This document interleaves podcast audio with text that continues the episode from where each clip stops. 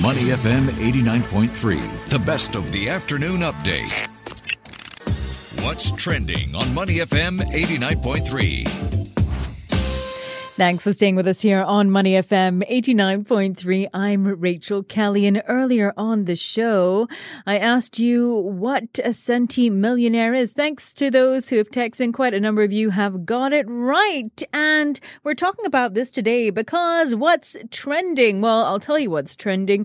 This report on centi millionaires. So although some of the world's billionaires, such as Elon Musk, Mark Zuckerberg, Jeff Bezos, and Bill Gates dominate news headlines, their wealth cohort is outnumbered nearly 10 to 1 by a fast growing global group of highly influential, ultra high net worth movers and shakers who possess 100 million US dollars or more in investable assets.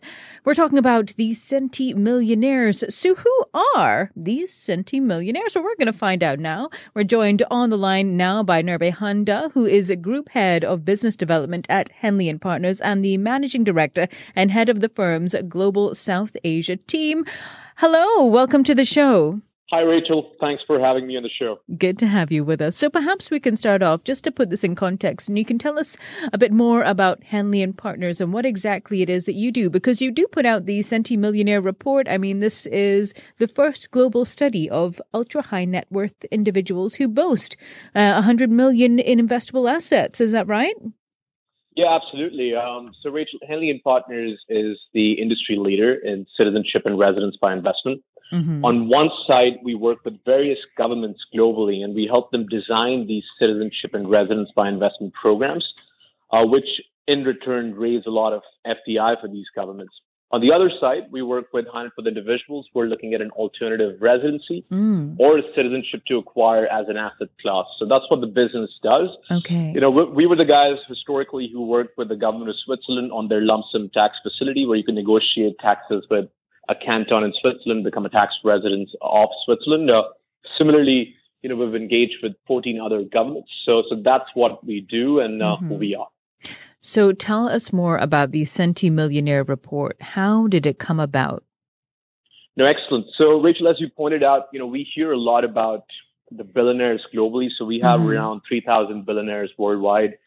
Um, you know, to name a few, Musk and Mr. Mittal. Uh, but we really forget about um, uh, uh, a class of super rich with investable assets of over 100 million. And, you know, they do a lot of value creation in, in the overall wealth chain as well. Okay. So essentially, you know, we're looking at, um, you know, we have about 25,000 uh, individuals and families who are considered to be centimillionaires. What that means is they have more than 100 million uh, investable assets uh, that they manage at the moment. So, who are these centimillionaires? We're familiar with the billionaires, but what about the centimillionaires? Who are they and how do they make their money?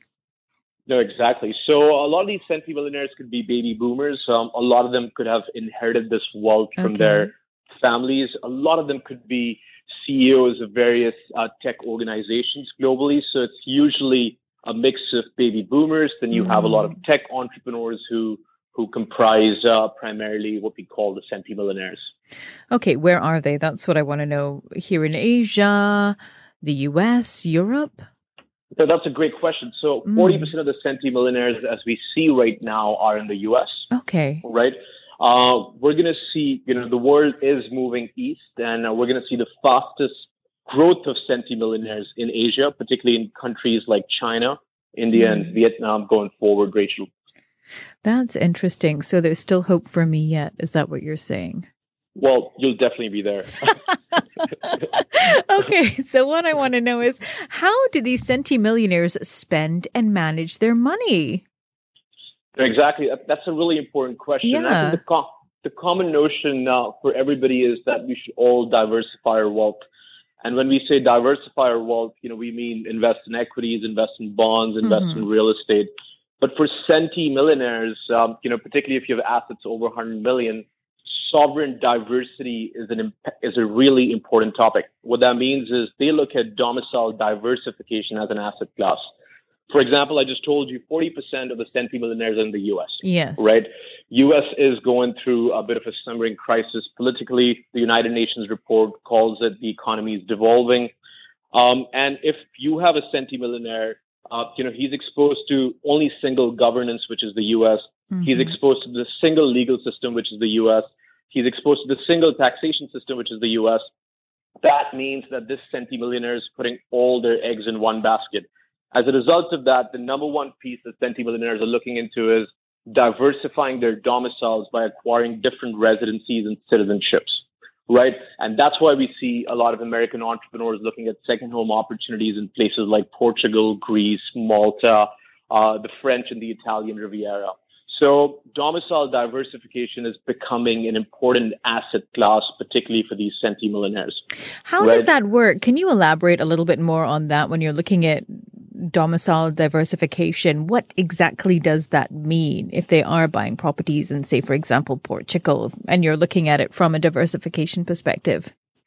So what that means is now, you know, you've been able to expose your wealth to a different jurisdiction and a different okay. governance. From a tax right? perspective?